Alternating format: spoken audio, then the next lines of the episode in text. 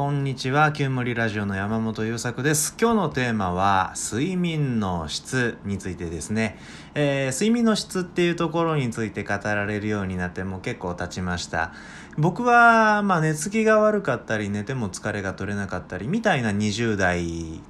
から30代前半を送っていて、もう、睡眠っていうところについてはすごく意識の低い人間だったので今更今更いろんなことを研究するようになりましてだいぶ改善されてきたんですよ。でもう僕睡眠的にはまあ基本的に大丈夫だなって思ってたんだけど今ですね実家の方に和歌山県の実家の方に息子と2人で帰ってきてます。でえっと、奥さんとね犬たちは大阪でお留守番っていうかあっちはあっちでのびのび、えー仮想独身暮らしをしているのでお互いに気楽に過ごしているんだけどその息子と2人でいるってことはつまり息子の寝かしつけとか普段奥さんがやってくれてる仕事が僕がやらなきゃいけなくなるのね。でそれは全然構わないんですよ。息子と一緒にお布団に入ってゆっくり彼が寝ていくのを見てるとねもう毎晩泣いちゃうぐらい幸せなのでそれはいいんだけれど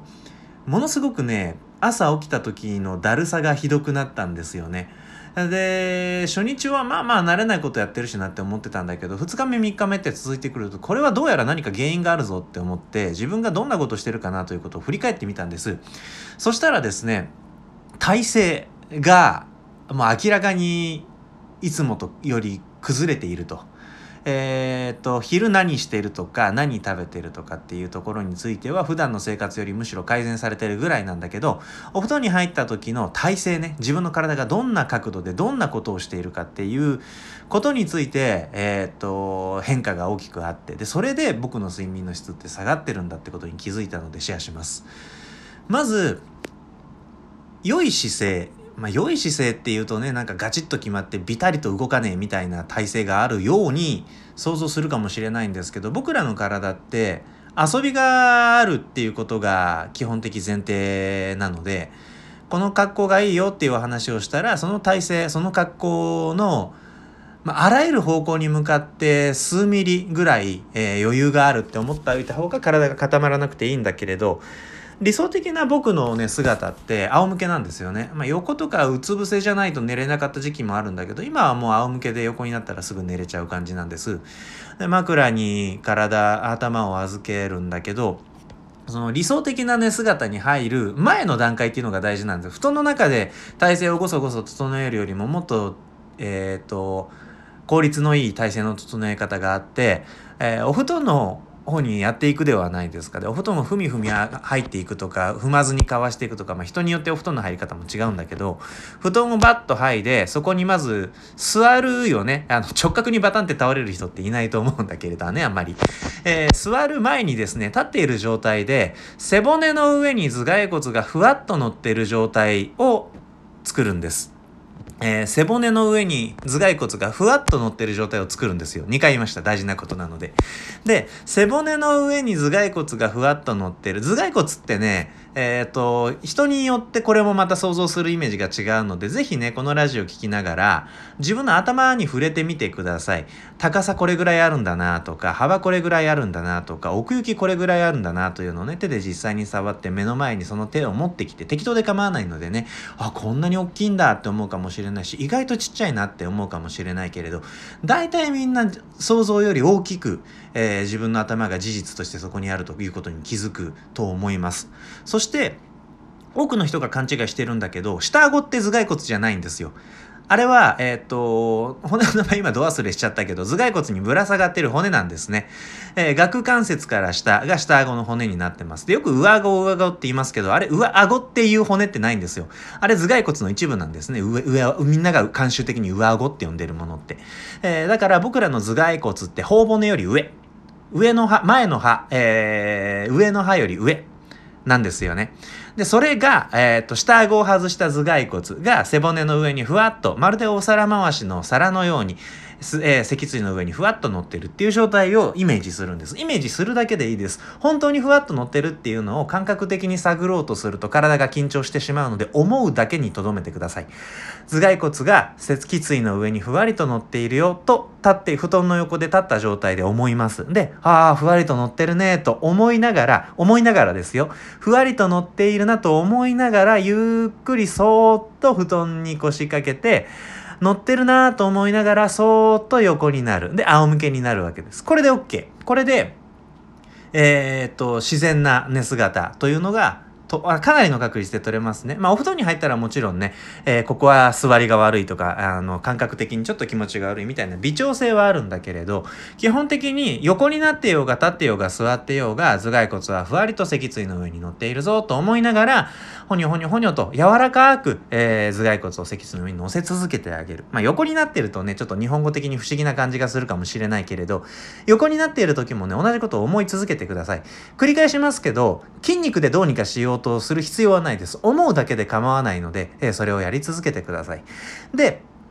と枕の上に、えー、首と、えー、後頭部を預けて体で仰向けになると。で、あとはね、えー、横の方が寝やすいんだとか、うつ伏せのじゃないと寝られないんだって人によって違うと思うので、そこは布団の中に入ってからぐるぐるしてもらえれば構わないんだけれど、基本的に今の頭が脊椎の上にふわりと乗っているということを想像しながらお布団の中に横になると、その後の体勢に非常に良い影響が出ます。えー、で、その状態で、まあ僕の場合だと、もう、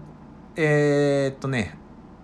あ、なんて言うんだっけ？ヨガでいう死体のポーズって言うんでしたっけね？足を軽く開いて、2、30度ぐらいかな、開いて、で、脇の下にも2、30度ぐらいの隙間を作って、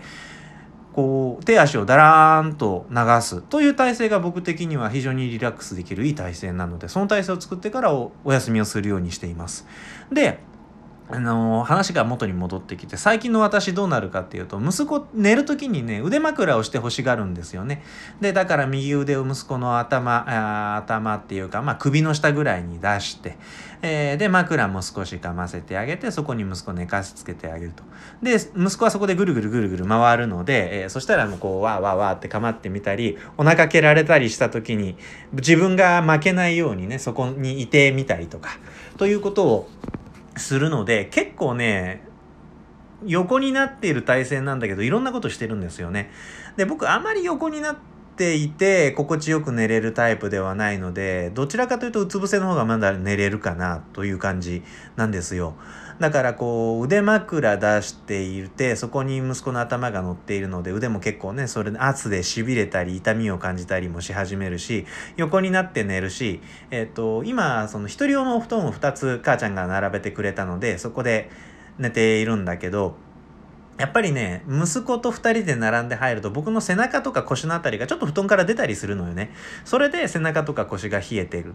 で、まあせっかく布団が2つあるので、息子が寝ついたら、その後僕が一旦起きて少し夜のことやってから、もう一つの布団で寝るっていうことをやりたいんだけど、一緒に寝ちゃうのよね。あの僕もまあそれなりにね、日中仕事してますし、お布団の中で息子がすやーってなったらもう可愛いな、幸せだなって、あのこんないいことあるんだなって思いながら、ほわほわしてたら息子も暖かくなってきて、えー、気持ちいいわ、すやーって寝ちゃうのね。